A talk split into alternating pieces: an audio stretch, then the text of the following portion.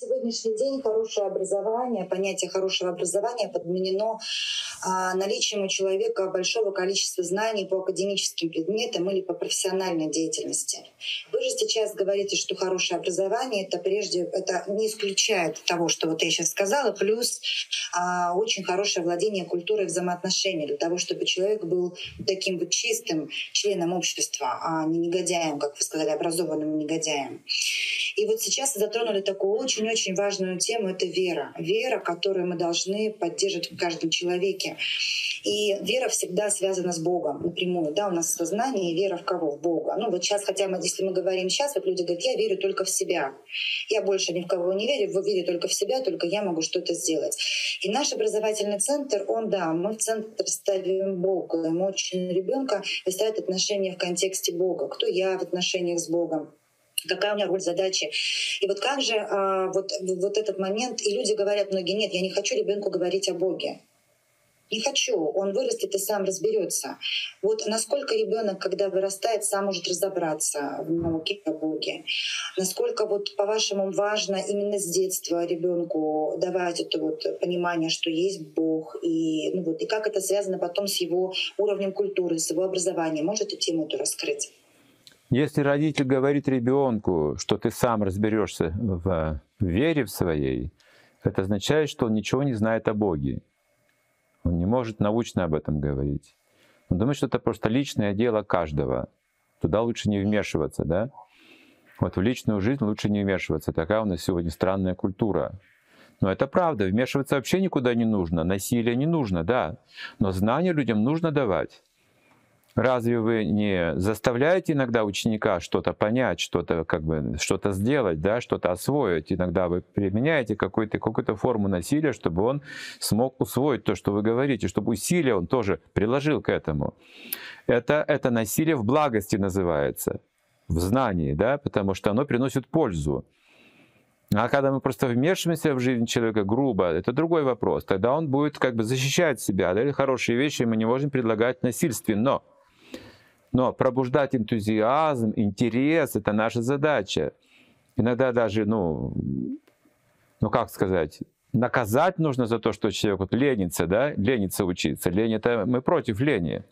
Мы не должны принимать лень как часть образования, мы должны исключить лень из образования. Это рекомендовано в Писаниях. Ленивый человек ничего не добьется, он будет сомневающимся, он будет так и говорить, сами разберетесь, это личное дело, туда лучше не вмешиваться, об этом лучше не говорить. Вот-вот, вот, запрет такой, знаете, негласный. О Боге лучше не говорить. Хотя об этом как раз нужно и говорить, но в знании. Не с позиции слепой фанатичной веры и вражды религиозной, а с позиции духовной науки. Я вот ехал недавно в поезде, вот и один человек пришел поговорить, я был в России. И в ходе беседы он сказал, разумный очень человек при, пришел поговорить. Он узнал меня через интернет, он видел меня где-то и вот решил познакомиться и задать вопросы. И он мне откровенно стал говорить искренне, что я, говорит, сейчас никому не верю ни политикам, там, ни богатым людям, ни тем, ни другим, ни средствам массовой информации, потому что столько лжи вокруг, и везде чувствую подвох. И, и тут может быть подвох, и тут двойное дно, и там скрытые мотивы. Я не чувствую, что есть какие-то честные честные тенденции вообще. Все как-то вот смешано с какой-то ложью, с какой-то личной выгодой. Он мне вот это сердце раскрывал. И я ему говорю, ну хорошо, ты мне сказал, во что ты не веришь, а скажи, во что ты веришь. И такое молчание, знаете, установилось какое-то время. Потом он тихо мне сказал, ну остается только Бог, он сказал, но я ничего не знаю об этом. То есть, естественно, да, у людей есть надежда, надежда, но знания нет, во что надеяться. Ну вот Бог, я надеюсь, но я не знаю, кто это и что это, да. И вот к этому нужно подойти философски, через образование сначала философские. Философия включает в себя логику, аргументы, наблюдения, выводы. То есть искусство наблюдать. Мы должны научиться наблюдать в эту сторону окружающего нас разума.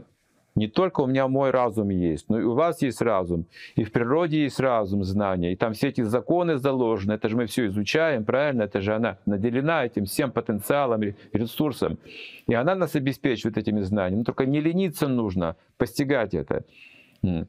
И развивать качество взаимоотношений, чтобы мы не лгали друг другу, чтобы мы не унижали, не оскорбляли, не применяли насилие. Вот это нужно образование. И постепенно природа нам раскроет все ценности таким путем.